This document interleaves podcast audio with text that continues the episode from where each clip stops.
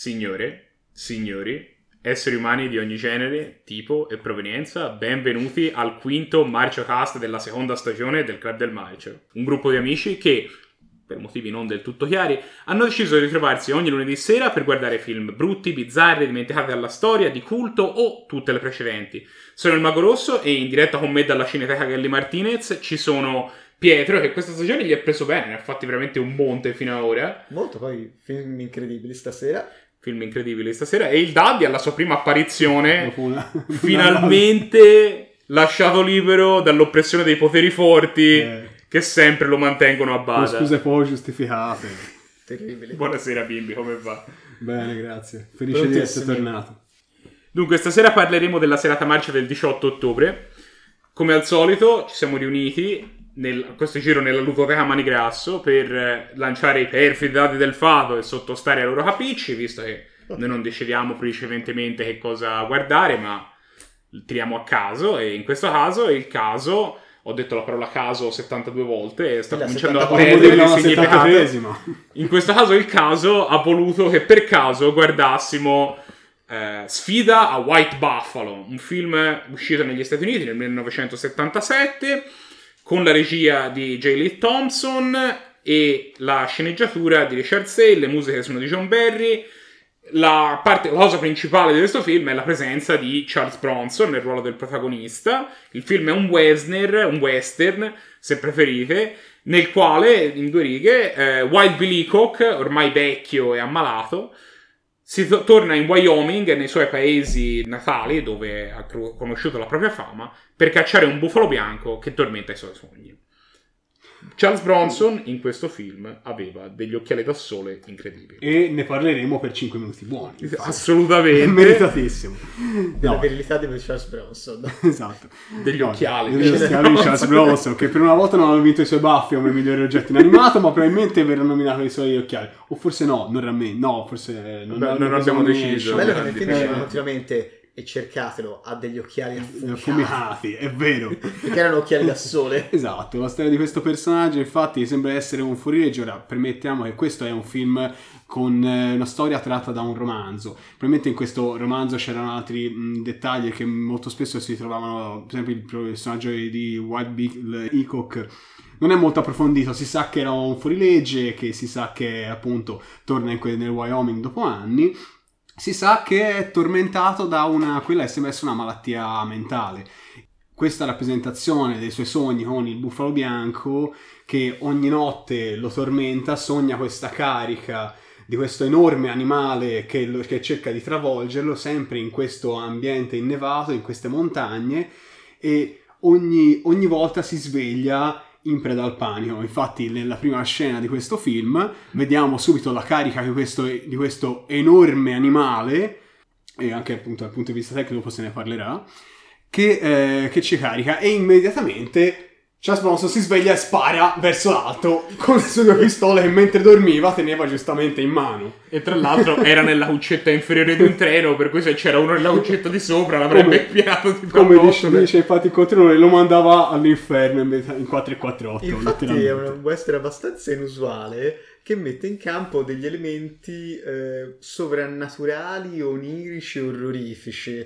Oltretutto aumentati ancora di più dal fatto che poi lo stesso ehm, mostro in questo caso, perché stiamo, proprio, stiamo parlando proprio di un mostro, questo bufalo assassino che da solo stermina interi villaggi o gruppi di minatori, eh, ha ucciso anche la famiglia di un indiano che appunto durante mh, il film si unirà a Charles Bronson nella caccia a questa mostruosa creatura. Esatto, tra l'altro la prima parte che appunto questo Charles Bronson lui si sveglia e poi parte eh, si vede che invece questo bisonte veramente esiste e de- de- distrugge questo accampamento di indiani uccidendo infatti la figlia del, del capovillaggio e c'è una scena anche molto cruenta dove si vede il- la carica del bufalo ovviamente ehm, si vede principalmente la testa questo bufalo enorme animatroni è n- difficile ma mettere un bufalo bianco effettivamente Tra l'altro set. divertente, l'animatore è opera di, Cal- di Carlo Rambaldi, che è il grande ingegnere che ha realizzato la testa meccanica di Alien e il pupazzo di E.T. e una delle tante edizioni di King Kong, tra le altre cose, che fa un discreto lavoro anche se a volte non è ripreso perfettamente. Però ecco, andatevi a vedere le foto di questi animatroni perché dal film non sembra, ma è alto più di 3 metri ed è un'enorme bestia montata su un braccio meccanico e c'è queste foto spesso con Charles Bronson accanto che non, sa, non è altissimo Charles Bronson, no. però si nota che comunque questa è una bestia gigantesca e soprattutto nell'ultima parte dove c'è la carica di frontale di questo animale Fa, fa, impressione, è come se si fosse così grande questa bestia. Tra l'altro, parlavamo prima di questa scena dove questo bisonte sgomena questo villaggio di indiani. Eh, esatto Momento incredibile quando dicono a cavallo pazzo che sua figlia è stata uccisa dal bisonte allora, sì, e lui la prende lui benissimo. E questa è andata in nomination, spero, infatti. Eh, abbiamo, abbiamo, deciso adesso di candidarla come miglior scena che ci ha fatto esclamare ah, perché è una scena nella quale gli dicono tua figlia e mia figlia tua figlia, figlia. si è unita alle stelle. Una si è unita alle stelle. e lui in sostanza fa... Lui, no, ci sono 10 secondi di silenzio. Più o meno è così, ecco. Non, non, non, non stiamo drammatizzando. No, comunque, ora, detto, detto, così sembra tutta una battuta, ma in realtà il film è serio sostanzialmente. Oltretutto è anche scritto abbastanza bene, eppure ben girato. Perché il regista Thompson era un ottimo regista, che tra l'altro ha firmato il grande film di guerra I cannoni di Navarone, un ottimo western chiamato L'oro di McKenna con Gregory Peck e due dei film della saga originale del pianeta delle scimmie. Quindi, insomma, un signor regista. Infatti, anche qui si vedeva c'era una regia di classe, una produzione, insomma, con dei mezzi. Il film buona. era sicuramente di buona qualità.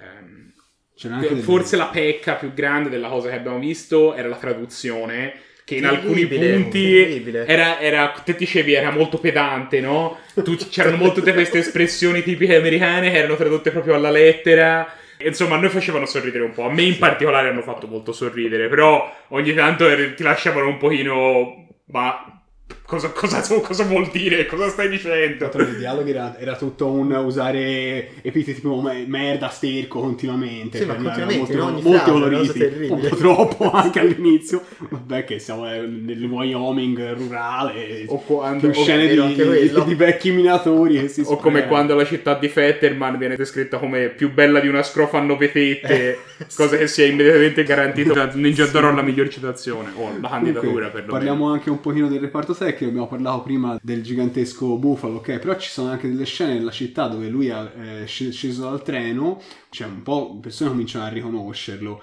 In particolare appena scende dal treno c'è una scena molto, molto forte dove Charles Bronson ha come sfondo una enorme mm, muraglia di ossa di bisonte. Quella è quella è veramente ossa, ovviamente di bestiame, appunto il controllore fa notare che quello è tutto quello che resta da una dall'uccisione di più di 60 milioni di capi, non so se il che è stato tradotto era un po' così. No, no, quello è abbastanza sembra, realistico. Sì, poi il film cercava di mettere degli elementi realistici sul conflitto tra eh, i nativi americani sì. e i coloni, mm. eh, però se, tutto questo si risolveva alla fine in un dialogo che non ci ha molto appassionato, mm. francamente. Usciva, era, mo- era, molto, era, molto, retorico della retorica sì. dell'America piuttosto che di quella. L'aspetto, Noi magari... l'aspetto della denuncia non ci ha colpito sì. molto. C'era anche il, la presenza dell'uomo bianco che invade oltre vabbè, i nativi, anche l'aspetto naturalista, cioè questo sterminio di, di, di, di un intero genere Spero animale che, miseria, che è successo veramente poi insomma ecco, non è che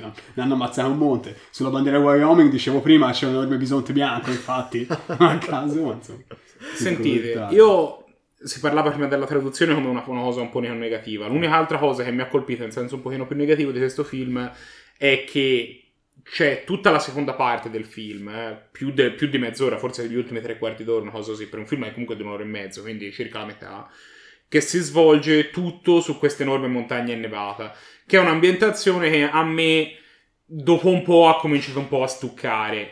Il film è realizzato bene eh, e quella parte comunque sia ha dei momenti molto drammatici, tra cui la scena finale con il bisonte, che comunque è una bella scena, è una scena molto forte. Però effettivamente, insomma, essere sempre lì, c'è sempre la stessa grotta mm. che viene riproposta in più sì. di un'occasione.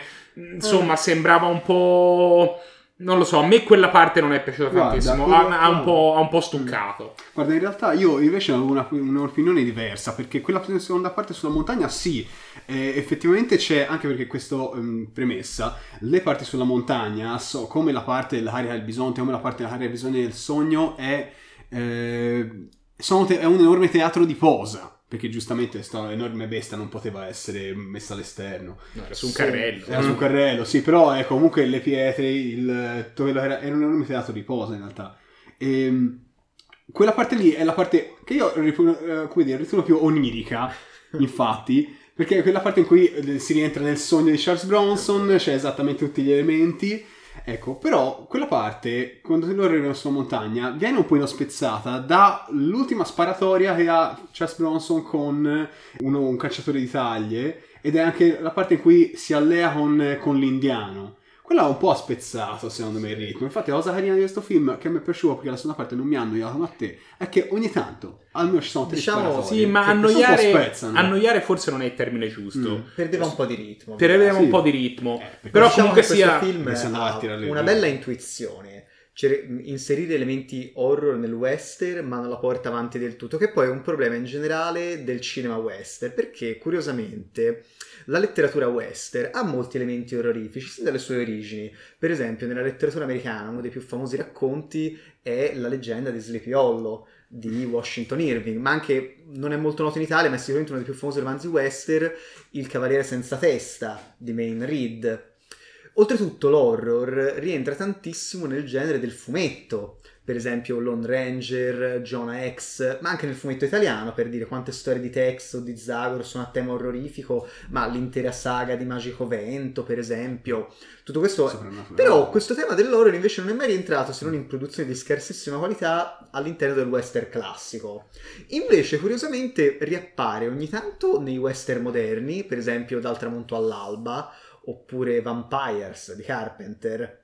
E, e poi anche in produzioni un po, tan- un po' tangenziali al western, che ne so, Westworld, sia il film originale di Crichton che la serie, che certo è fantascienza, però è anche un horror, però è anche un western allo stesso tempo. L'ambientazione Oppure- western, sì. Esatto. Oppure l'unico film che forse è proprio western e orrorifico era un bel film cannibale che si chiamava Gli Insaziabili degli anni 90, molto bellino. Certo, poi il western magari riappare in ehm, tutto quel genere che riguarda le streghe di Salem, per dire, però quello difficilmente è Mm. proprio un western in senso Sì. stretto, per quanto ci abbia dato un film incredibile nel 2015 che era um, The Witch. Forse l'unico film americano in cui ci sono proprio degli elementi sovrannaturali in un western classico sono in due film di Clint Eastwood, ehm, Il Cavaliere Pallido e, e Il Cavaliere Solitario, lì in cui ci sono appunto, che sono dei classici western, ma ci sono anche al contempo degli elementi sovrannaturali all'interno, per quanto accennati. Penso Signori- Signori... perché non ne ho visto nemmeno uno. Eh, io credo che ci stiamo anche un po' dilungando, quindi parliamo un pochino di che cosa ci ha particolarmente esaltato in questo film abbastanza da prendersi candidature Ninja d'Oro e dei consigli per la visione se vogliamo andare al futuro. Allora, questo film prende un monte di ninja d'oro, una cosa incredibile. Allora, ovviamente, miglior western, miglior giusto per Charles Bronson, miglior citazione per la città, de- la città che assomiglia a una scrofa a nove tette. Grazie mille. Miglior scena che ci ha fatto esclamare per l'indiano con la sua incredibile espressione. Oh! E abbiamo un po' parlato del cinema americano, ma anche il cinema italiano ci riserva qualcosa, perché abbiamo almeno un film western horror, vale a dire Mannaia, un curiosissimo western del 77 con Maurizio Merli, che incredibilmente qui in una veste western, che va in giro per il west a fare massacri. Tra l'altro è dello stesso anno di Sfida White Buffalo. È vero, è dello stesso anno del 77, hai ragione, non ci avevo pensato. E datemi qualche voto se- per mettere un po' in un cappello a questa discussione. Ma io guarda, gli do un 7 abbondante perché era un, un film divertente, ben girato, anche una musica discreta, anche se forse non tanto incisiva, però complessivamente mi, mi è piaciuto e mi ha divertito e anche in certi punti anche affascinato. Guarda. scene del bufalo erano molto belle. La scena- io ho detto io sono messi innamorati degli aspetti tecnici, quindi sì, la musica è un peccato perché anche a me ci sarebbe stato qualcosa di più successivo, però gli do 7 anche io. Eh, hai ragione, lì John Barry, Mm. che è un grande mm, compositore, ha fatto per esempio le musiche della mia Africa e Balla coi lupi, non si è espresso al Ah. meglio. Peccato, avrebbe avuto la possibilità. È incredibile, sta tirando fuori pietra. No, Ma anch'io resto sul 7. È un film che Ah. comunque sia mi ha colpito in senso molto positivo. Non è il miglior film che abbiamo visto in vita mia, questo gli impedisce di andare oltre, però sicuramente molto godibile. e mi sento di consigliarlo a chiunque voglia, voglia, voglia tentare e a chiunque sia un fan di Charles Bronson. Hai che visto comunque- molti più spaghetti che western americani. Sì, eh, gli spaghetti western americani se ne ho Mm. visti poi. Bisogna rimediare. E scusate, prima di terminare, volevo anche consigliare un libro per questa volta. Allora, parlavamo di western e di horror. Questo romanzo non è esattamente né proprio un western in senso stretto né proprio un, un horror in senso stretto, però è uno dei, secondo me, dei grandi capolavori della letteratura del Novecento. È un film che veramente parla della profondità e dell'oscurità dell'animo umano, della crudeltà della natura e di tanti altri aspetti. È il meraviglioso romanzo western horror, in realtà, di Cormac McCarthy, Meridiano di Sangue, che vi consiglio moltissimo. Il secondo film di cui vi vogliamo parlare per questa settimana è Ultimatum alla Terra. Questo è un grandissimo classico della fantascienza americana anni 50. Infatti è un film del 51 ed è americano, come giustamente avevo appena accennato.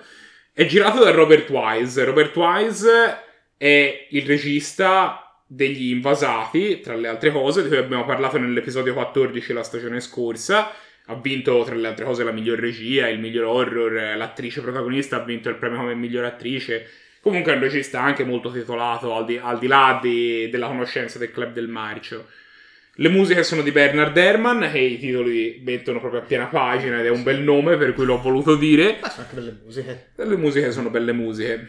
Cast principale: Michael Rennie, Patricia Neal, Hugh Marlowe. Eh, in due righe la trama è che Klaatu Bar- Barada Niktu, un alieno proveniente da un pianeta vicino alla Terra, giunge sulla Terra per portare a tutte le nazioni del mondo un messaggio di ultimatum. È un film famosissimo, ha ricevuto tra l'altro anche un remake con Keanu Reeves a un certo punto, però mi questo qui- Ci siamo- Esatto, ci rivediamo un po' tutti.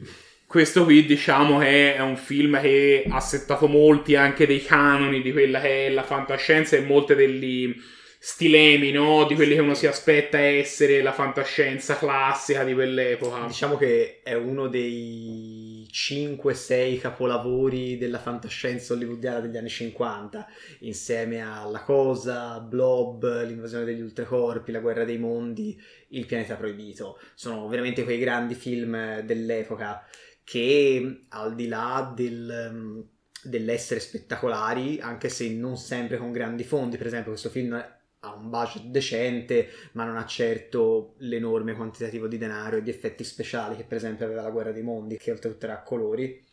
Comunque restano dei, sono dei film di ottimo livello che più che altro sono importanti perché riflettevano un po' l'atmosfera dell'epoca. Sì, ora questa cosa dei colori. Robert Wise in particolare era un grande fan del bianco e nero. Infatti, se tu Sì, ti ricordi no, anche ma gli infatti- invasati. Ma infatti non è, un, non è un limite del film, anzi è quasi, è quasi un pregio Sì. l'essere fatto in bianco e nero. Perché se tu ti ricordi già Gli Invasati, che era un film che è uscito 15 anni dopo Sì. o qualcosa del genere, quando la tecnologia a colori era molto più predominante, è comunque un film in bianco e nero perché vuole proprio richiamarsi anche un po' a quest'epoca. No, certo è che all'epoca essere un film a colori era proprio un elemento di, di spicco perché aveva un costo enormemente superiore, erano proprio pochi film a colori degli anni 50 Certo. ancora, quello intendevo. Sì, sì. Questo film è, è uno di quei film della fantascienza degli anni 50 di cui viene sempre fatta la discussione in che modo riflettono la politica americana degli anni 50. Qui siamo proprio in piena guerra fredda, il maccartismo, siamo nel 51, quindi è proprio un periodaccio, c'è appena scoppiata la guerra di Corea, eh, la Cina è comunista, c'è il processo ai coniugi Rosenberg, è proprio un periodo duro e pesante. Tra l'altro, l'attore che fa il professor Bernard eh, in questo film Sì. fu vittima del maccartismo e questo fu l'ultimo ruolo che ebbe per insomma quasi, quasi un decennio dopo questo film qui. Ma anche lo sceneggiatore disse anni dopo che aveva cercato di inserire in questo film alcuni elementi della paranoia maccartista. Infatti è curioso perché altri film dell'epoca vengono spesso eh, non accusati, insomma si discute se film come L'invasione degli ultracorpi o The Blob siano delle metafore dell'invasione comunista, vale a dire eh, i comunisti che si infiltrano nelle nostre comunità. O anche la cosa, addirittura. Invece questo film no, questo film non è per niente metaforico, è un film assolutamente esplicito sua- nel suo tema. Vuole dire eh, le- i conflitti tra gli uomini sono stupidi e davanti a un universo che noi non conosciamo siamo primitivi come scimmie nel farci guerra con queste nostre primitive armi nucleari. Questo raccontato ovviamente da un'ottica esterna, appunto quella dell'alieno, di Clato. E invece poi il film secondo me ha degli altri messaggi di cui poi possiamo andare a discutere. No, tra l'altro questa cosa che tu hai appena detto te mi ha appena fatto venire in mente una scena che c'è nel film che me ha fatto molto sorridere, che è una scena nella quale Clatu è stato ricoverato in un ospedale e i dottori parlano di quanto sia fisicamente Uguale agli umani. eh, fisicamente uguale agli umani, ma molto più in salute, no? Dice, ah, quest'uomo sembra che abbia 35 anni, ma in realtà ne ha 80. Chissà come è progredita la loro tecnologia che gli permette di battere i mali e di invecchiare così lentamente. Al che- a quel punto tu- entrambi i dottori si accendono una sigaretta e cambia la pena. Dio. Eh, E, ah, no, aspetta, come? e poi, e poi un altro dice: Ah, a questo punto andrò a ubriacarmi. Cioè, tanto per rinforzare il messaggio.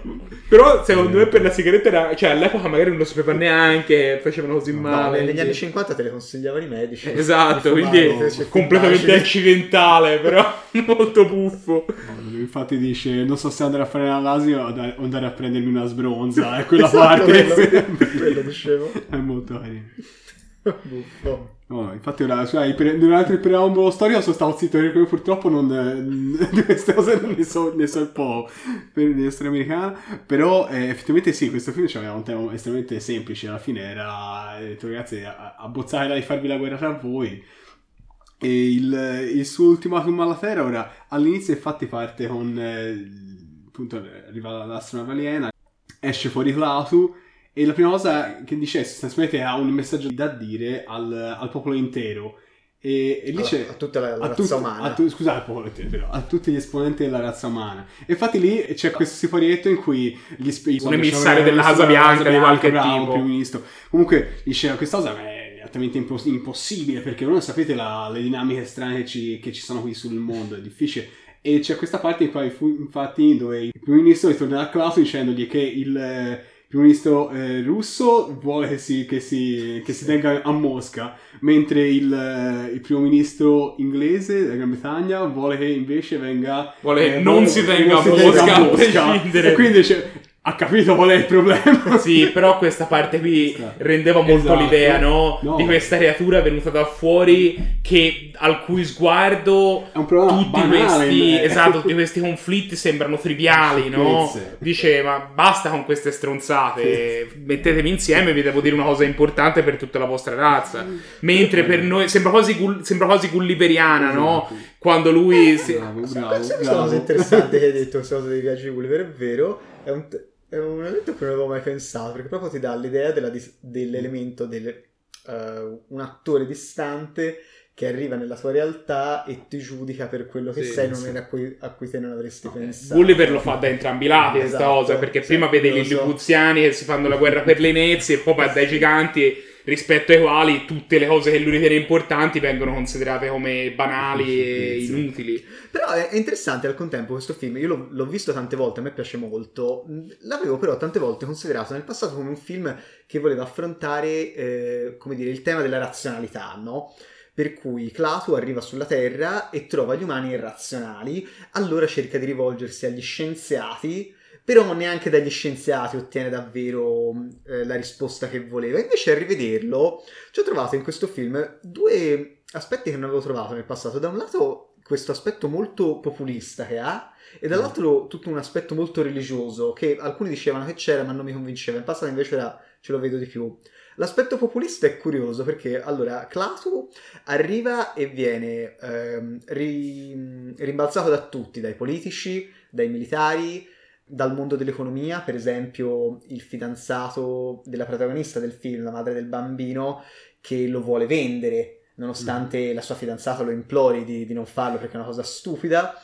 E, mh, insomma, alla fine Clatu trova ascolto soltanto in chi? Nel bambino, perché ovviamente il bambino è un cuore puro, eh, nella ragazza, appunto perché lei è una madre e quindi ama, nello scienziato perché? Perché lo scienziato è un po' tra le nuvole, quindi è un po' un cuore puro anche lui in qualche modo. Mentre invece tutti questi, anche la stampa, no? la stampa che invece sparge soltanto odio, chiede alla gente: Ma te hai, di che cosa hai paura? Di che cosa hai più paura? Ma non è che hai paura, com'è che non hai paura? quello curioso.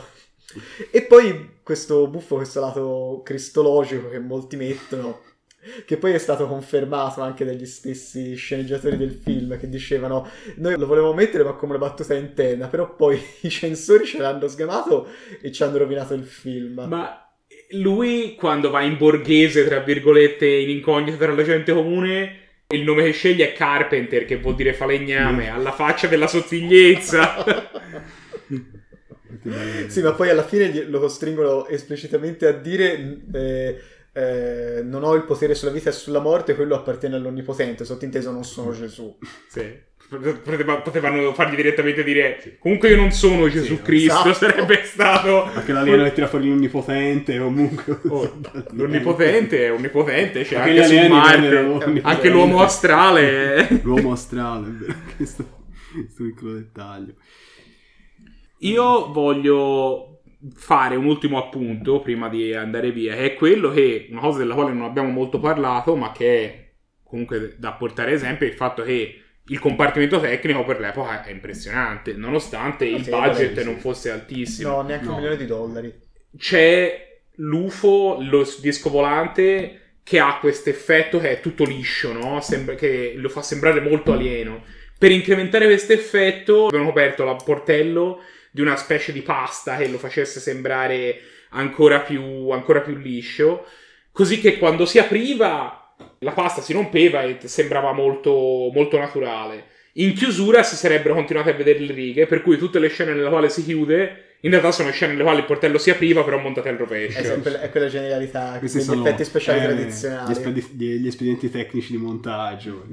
Oppure per fare il robot Gort hanno preso questo tizio che era il portiere di un teatro, che però era molto alto e l'hanno preso perché era molto alto. Quella è una grande tradizione del cinema, anche, anche Sciubecca era un infermiere che stava soldato al pronto soccorso, anche l'attore di Alien l'hanno trovato a caso, anche l'attore di Predator, tutti questi attori alti dei film di fantascienza trovati a caso in situazioni assurde. Sai, però... Devi coprirli completamente, esatto. cerchi, trovi uno alto, trovi il manone. La cosa è che questo attore fisicamente non era molto forte, no? E ci sono molte scene nelle quali deve portare una persona in braccio. Per cui si vedono i fili eh, che lo sorreggono. Quello era evidente, ha un po' rotto la magia lì per lì. In questa parte in cui il colosso, diciamo, si gira, effettivamente incontrusce e si vedono due fili. E mentre si allontana portando la ragazza, è, abbastanza palese che le gambe spuntate di lui sono quelle di un manichino, perché proprio la, la dimensione non, non tornava. Non... sono dettagli, eh, sono dettagli, dettagli, il film è molto non bello. Non rovina 51, no, per niente, per niente. E insomma, non voglio dilungarmi oltre, parliamo un pochino di quelle che sono state le nomination e di quelli che saranno i consigli. Come Ninja d'Oro, ecco, nonostante sia film storico, non, non si porta a casa tantissimi Ninja d'Oro, però due, molto più di tanti altri. Come migliori effetti speciali, che effettivamente ne abbiamo parlato parecchio, il comparto tecnico per l'epoca era molto impressionante, anche se alla fine gli, gli esperimenti tecnici si sono eh, rivelati più che altro riguardanti l'astronave, anche la scena dove il, il, colosso scioglie due carri armati e le armi di alcuni soldati. Sono sempre eh, tecniche che avevano a che fare direttamente con un intervento sulla pellicola bueno, nello specificamente ma semplicemente intervengono sulla pellicola disegnando proprio il, l'effetto speciale. Eh, allora erano analogici. E ovviamente come migliore sci-fi premiamo comunque la storicità di questo, di questo film.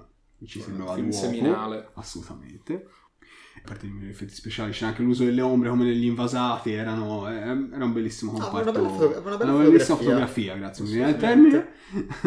c'è quella parte in particolare dove loro entrano nell'ascensore, Clato e la, la ragazza, e dove effettivamente c'è, chiudono la griglia dell'ascensore e c'è una bellissima scena di drammatica dove l'ascensore si ferma perché un, lui prevede che hanno tolto la, la corrente e e questa griglia crea un bellissimo effetto di luce drammatico sulla protagonista e sull'alieno. Aggiunge una tantissima carica emotiva a quella scena. Anche lì, tra l'altro, un dettaglio: va via la corrente in tutto il mondo per mezz'ora e i mezzi degli anni 50 eh, non partono. Cioè, non, ma che non partano ci sta, perché il motorino d'avviamento era elettrico anche all'epoca. Ah, ok. Però quelli che stanno un... andando dovrebbero continuare ad andare. non è che... Vedi, vedi. Cioè, Ci vorrebbe che stanno tanto si fermano. Questo ci vorrebbe un ingegnere che il club non ha. Cavillo del cavillo. Il cavillo nel cavillo. Insomma, prima te Comunque- citavi gli invasati come, Ah, sì, come sì. film. E anche gli invasati, il film che noi andiamo a consigliare. consigliare, esatto. È un film che, come abbiamo detto, è stato pluripremiato la stagione scorsa, ci è molto piaciuto, è dello stesso regista. E si ritrovano alcuni dei- degli stilemi, alcune delle caratteristiche che sono tipiche di Robert Wise, tra cui una fotografia in chiaroscuro molto peculiare e molto forte. Eh, io vorrei a questo punto passare a parlare un pochino per mettere una conclusione su questo film e i voti che avete intenzione di dargli. I voti, allora, eh, sono un pochino indeciso, ma penso gli darò un 7,5. Che forse sono anche poco gentile. Ma per me è un 9 pieno perché è un capolavoro Sì. della storia del cinema. E inoltre, anche se ai nostri occhi oggi può sembrare un filo pedante e un po' lento, però comunque ha un messaggio così positivo, così bello, così profondo che puoi criticare soltanto se sei veramente proprio un nichilista sarcastico che non posso non premiarlo con un voto veramente alto. Era una frecciata a me che gli ho dato 7,5. No, no, era, era più, più eh, alla gente anti-covid, quelle cose lì. era, era un messaggio pro scienza. Signori e signori, la polemica. Senti, io ti dico la verità. La verità è che il film va un po' inquadrato in quella che è il suo Ah, tempo. certo. E questo vuol dire che insomma si parla degli anni 50, che era un'epoca nella quale ancora non lo sapevano che nei film dovevano succedere delle cose.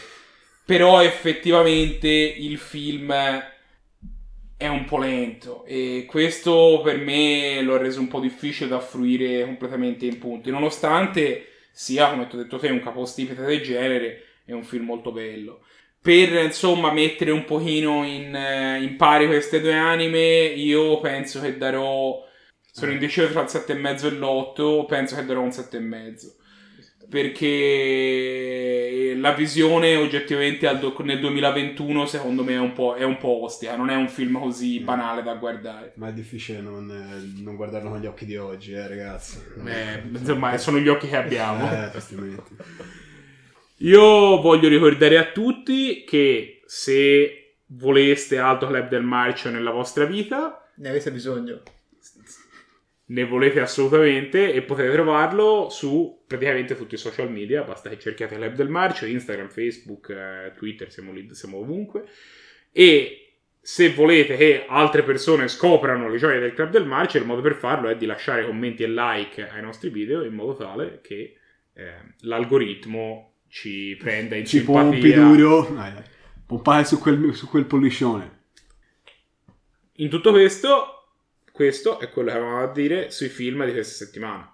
E noi torneremo la prossima con altri due film. Ci vediamo allora. Ciao. Buona serata. Buona serata.